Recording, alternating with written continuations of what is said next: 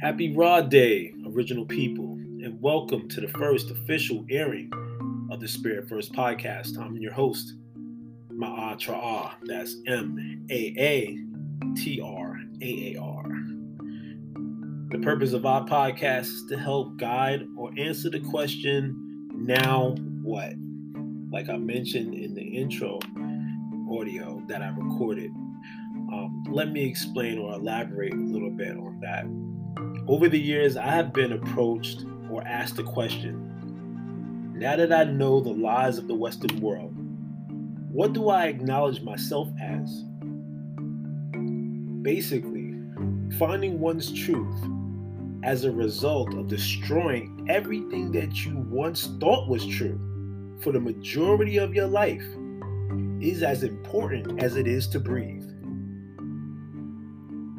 Otherwise, you are lost and in many cases worse off than you began. If you were to continue on in that state, you'll be like Cypher in the Matrix. Ignorance is bliss. you see, much like Cypher, he was unplugged from the Matrix, but never filled the void left by a false reality or a false spiritual reality.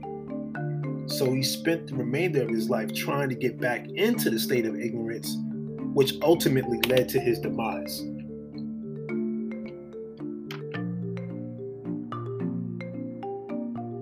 Now, now what? Well, for me, Kemetic spirituality filled the void left by false religions in my life. I lived in both of those worlds. Um, I was raised in a family that was uh, half Christian and half Catholic. so it depends on who house I was at for the weekend, which grandma I was with, um, was the religion that I was practicing that particular weekend.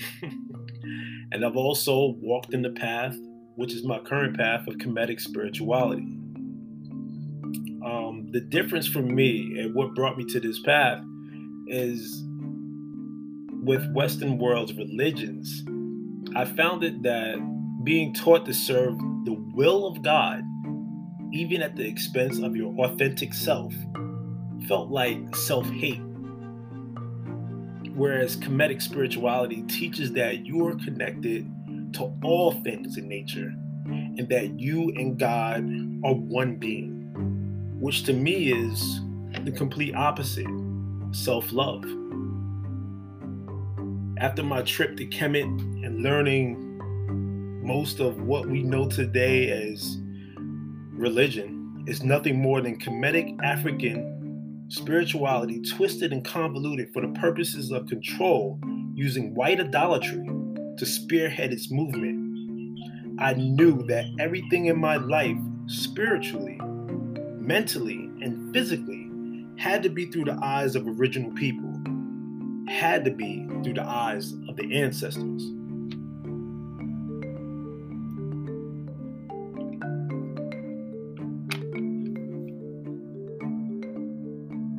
Kemetic spirituality is my answer, but it's not the only answer. But whatever your answer is, as long as it is your image in the reflection of God, and as long as your mind, body, and soul is reflected through your African center, you can't go wrong.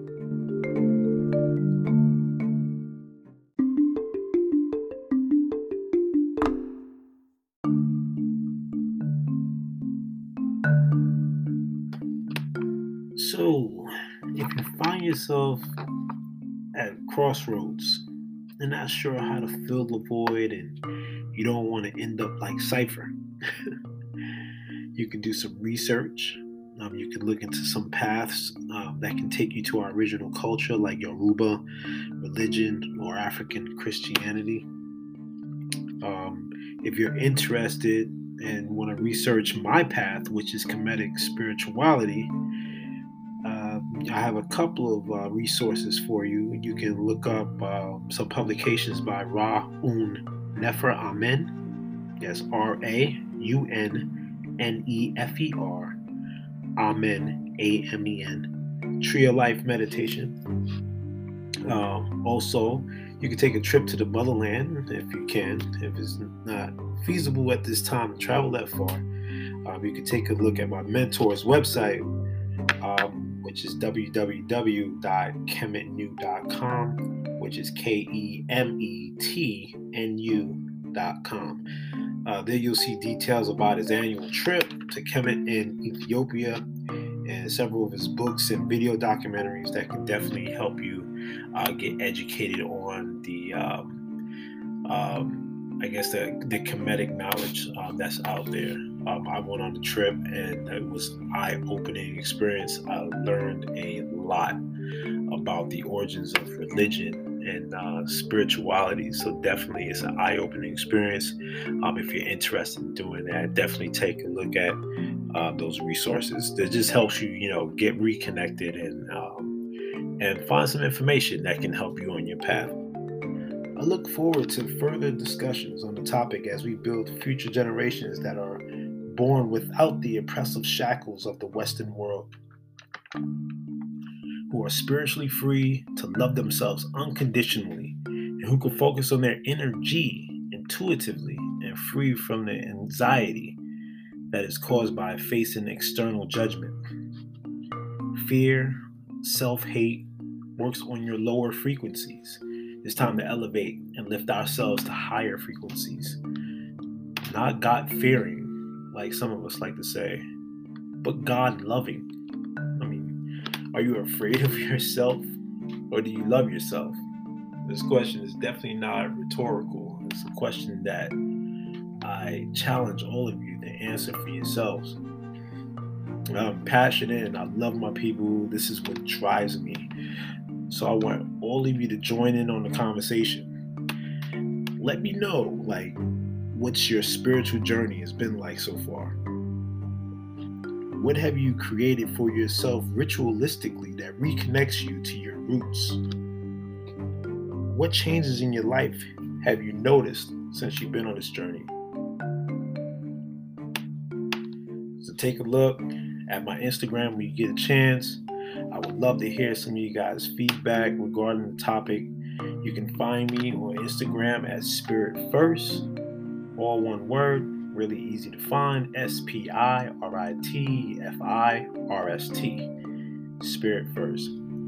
I also have an Etsy shop where I sell handmade greeting cards to lift our spirits, celebrate our people at Spirit First Cards. So if you go to the Etsy website, just type in Spirit First Cards and you'll see the cards that I have here uh, for greeting cards. And new cards will be up there for all of the seasons uh, moving forward.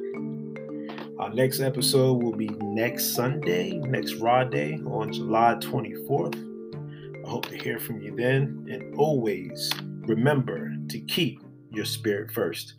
I'm uh, Tra'ah, signing off. Peace.